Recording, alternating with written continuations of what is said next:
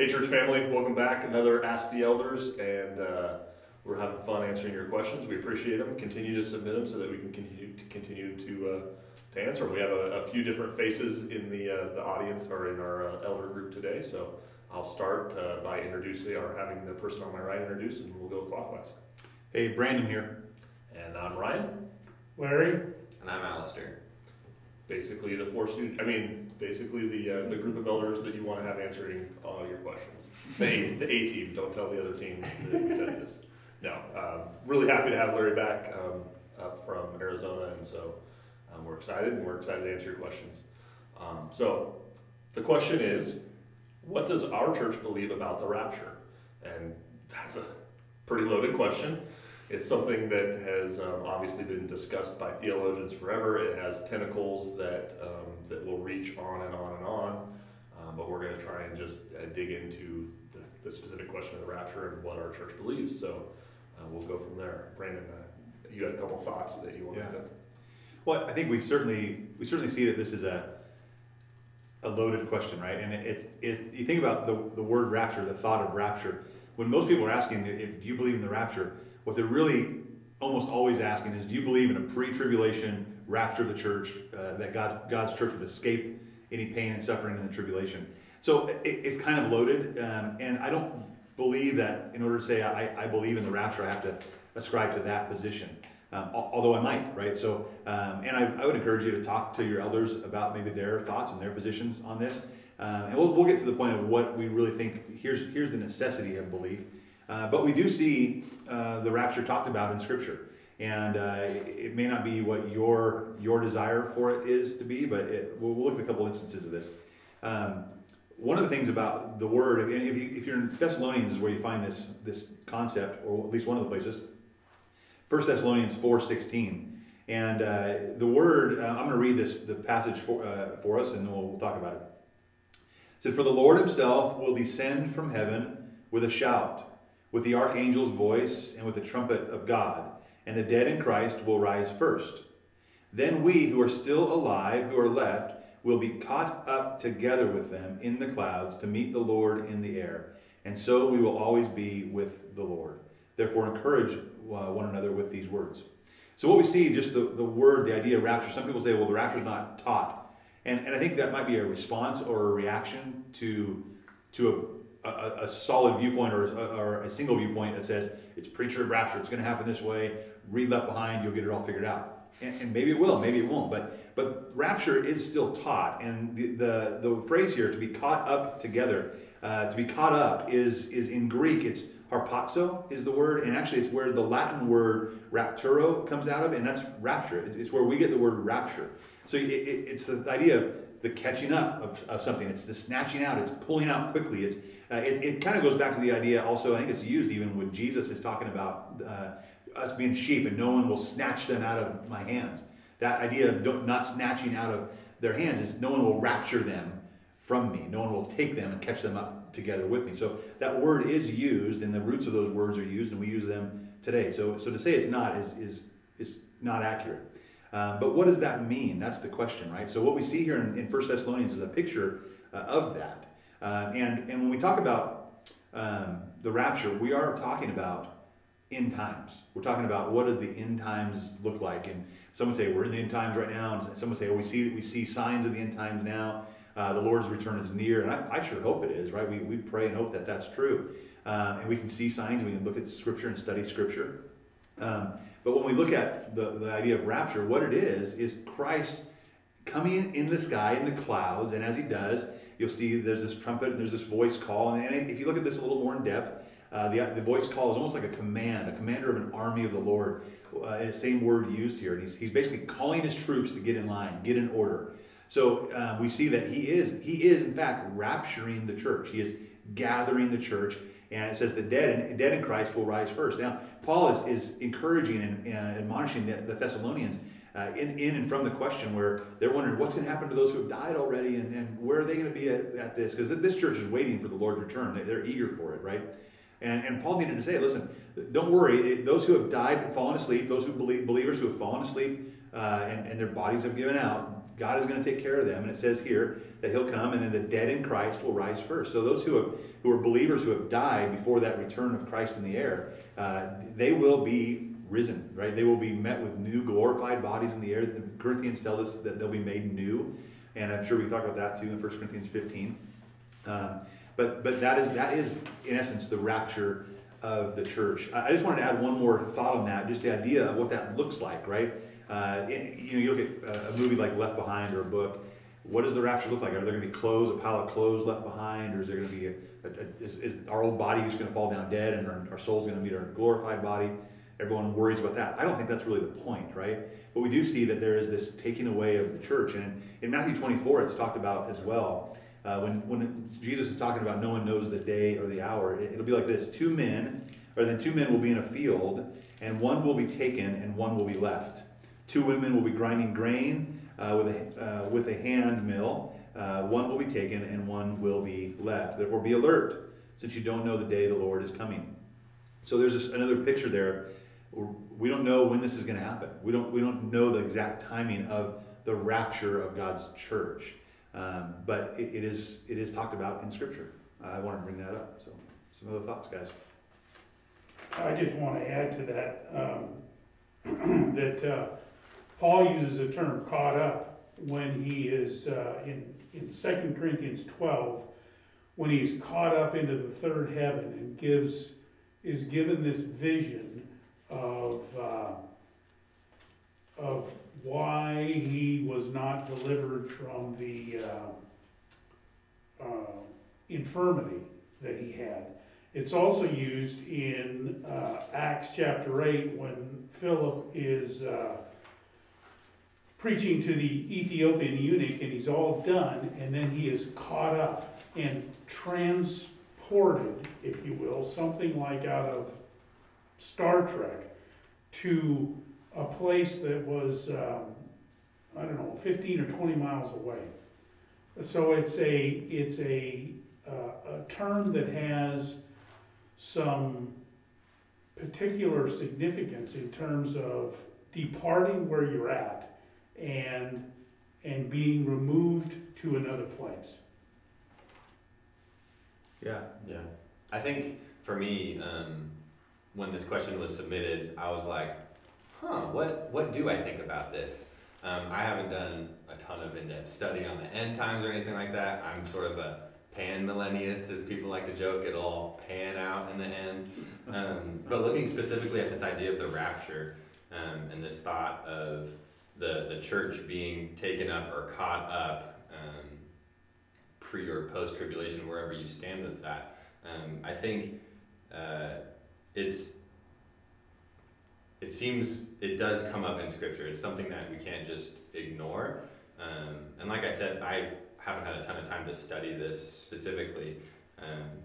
But I do know that it is important for us as Christians to not get so closed-handed with an idea like this, that we can get to the point of condemning believers or saying, they don't know what the Bible says. I think we need to be very careful with how we approach subjects like this, because we can get so, one-sided in what we believe that we're actually causing division within the church over what is an open-handed issue that isn't something as significant as, we're saved through faith in Christ. This is something that is important, and it's good to look at in the Bible, and to have thoughts on, and that's why I want to look into this more. But we also need to be careful to not take it that step too far and make it a closed-handed issue where we're calling churches that don't believe what we believe on this issue of rapture, that they're not actual true Christians, right? That's when we've crossed the line, I think, in a topic like this. But it's interesting stuff to look at, and I think it's good to know where it comes up and to have an understanding of where these words are coming from, and to just have this idea of the body is talked about being taken up. There is going to be a trumpet call on these things, and so to have an answer for that, I think, is important. Yeah, I agree. The rapture, right? The calling and the taken up, right?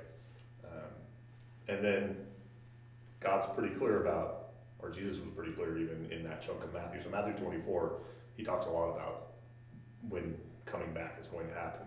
And he says, you know, no one will know the time or the hour, right? So when we get into the deeper discussions of what we kind of use as open fist terms, right? Open fist theology, things that we can discuss and have conversation about, and where we might differ is like, when will that happen? You know, what point of tribulation or, whatever, however that looks, can be talked about and can be discussed, because Jesus was pretty clear, like, you don't know the time. Before the flood, people were eating and drinking and be like, nothing bad's going to happen to us. So I think it really gives us the opportunity as a body of believers to practice both having good iron sharpening iron, but grace too, because this isn't a my way or the highway kind of a conversation necessarily. Once you get beyond the fact that it is pointed out that there will be a calling up. Yeah, there is, and again, the open-handed thing is really important to hold on to. But what we say is the closed-handed thing, right? And if we're talking about, like we were saying, the closed-handed thing is that Christ is going to return in judgment over unbelievers. That he is going to return. I want to look at this passage in Revelation chapter 19. This is when Christ returns, and it's in verse 11. It starts there. Then I saw heaven opened, and there was a white horse, its rider called Faithful and True, and he judges and makes war with justice. His eyes were like a fiery flame, and many crowns were on his head. He had a name written that no one knows except himself. He wore a robe dipped in blood, and his name is called the Word of God. The armies that were in heaven followed him on white horses wearing pure white linen. A sharp sword came from his mouth so that he might strike the nations with it. He will rule them with an iron rod, and he will also trample the winepress of the fierce anger of God, the Almighty. And he has a name written on his robe and on his thigh, King of Kings and Lord of Lords. The imagery here, what's interesting, this is doctrine, this is theology, this is when we say Christ is going to return. So what does our church believe about that? Yes, we will say Christ is coming back. If you're saying, no, he's never coming back again, we don't teach that. But when we talk about the rapture of the church, what we do see here in this passage is the armies of heaven riding behind Christ. That is the church. And you see that because they're illustrated as wearing linen white and clean. And you think about the picture of the Lamb of God that was slain. His robe is dipped in blood, right? And we see that imagery there. But everyone behind him is clean. And why? Because, he took the punishment so we could be clean. We have his righteousness. So at this point of Christ's return, his final return, we are with him. Those who believe in Christ, who have faith in Christ, have been caught up at some point and are now behind him, with him. The dead in Christ rose first. They were changed in the twinkle of an eye. And then all of us were caught up together. And then whether that was 7 years before because of the tribulation, or if it was 2,000 years because of someone else's viewpoint, or it hasn't happened yet, or whether it was 2 minutes before, the rapture happened 2 minutes before, and now he's on his way from the clouds on to judge the nations. That's the open-handed thing. So what we do see here, though, is that the rapture has already occurred by this point, by the point that Christ returns on a white horse with a sword out of his mouth, with the armies of heaven, the saints riding behind him. The rapture has certainly already happened. And then we decide, what does that look like? When did that happen? Well, you can go a lot of different ways. I think one of the ways, and I mentioned this already, the tribulation. And people who ask this question, do we believe in the rapture, probably have a good idea already in their mind or in their heart or from their study what the tribulation is or what they believe about the tribulation. But what we do have and what we see in the tribulation is this what would probably be described as a 7-year period of time, where there's 7 years going on of peace at first, and then of real sorrow and tribulation and war, and the Antichrist will rule and reign. So a lot of people that would say, well, I'm a pre-trib person, so I think the rapture of the church, what we're talking about, let's define that. We did that earlier. The rapture is the catching up or the gathering of the body of Christ before final judgment. That's what we would say is the rapture, if we want to sum up that question. But for a pre-trib person, it's before this time of tribulation comes. And there's some passages of Scripture from Revelation and other places, I think Isaiah 26, we'll see that this is a time of judgment that God is putting on the earth, and that some would say, well, it's pre-tribulation rapture. God's people are not to be condemned. They're not going to be condemned. And so God will not put judgment on them. He will remove them. And some would say, well, okay, but it might be mid-trib. Because mid-trib would say, well, the first 3.5 years aren't really the judgment of God yet. That's just normal persecution and normal everyday stuff that we face or people face in the world. So God's church may still be here until 3.5 years go by. And then when God starts unloading his judgment, the bowls and the trumpet, and that would come down. And so God might remove his church at the 3.5 year mark. Well, then the others would say, well, it's post-trib. After all the tribulation is done, that's when the rapture would happen, and that's when God will catch us up in the air. And that what we see is like what I just kind of illustrated, whether it be 7 years before or 3.5 years before or 2 minutes before the Lord returns in judgment, we do believe that there is a rapture of God's church.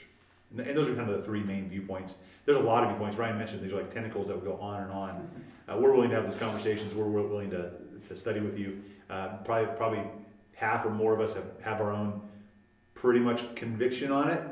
But when we teach these things, we would certainly open up and say, hey, here are the viewpoints on this topic. Other thoughts, guys? Well, I think at the end of the passage that you read in 1 Thessalonians, Paul says, encourage one another with these words. Mm-hmm. And the long and the short of it is, Jesus is coming back to get his church, those that are alive and those that have already died in the faith, and that's going to happen.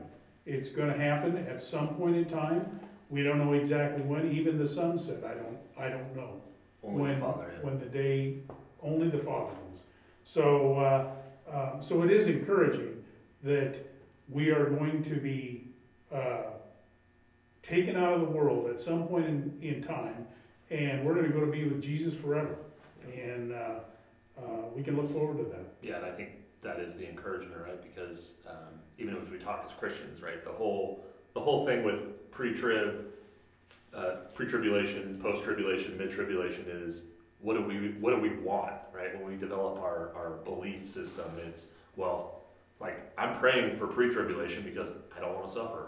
You know, I'm preparing for mid, and you know, if post happens, it happens, and it's going to suck.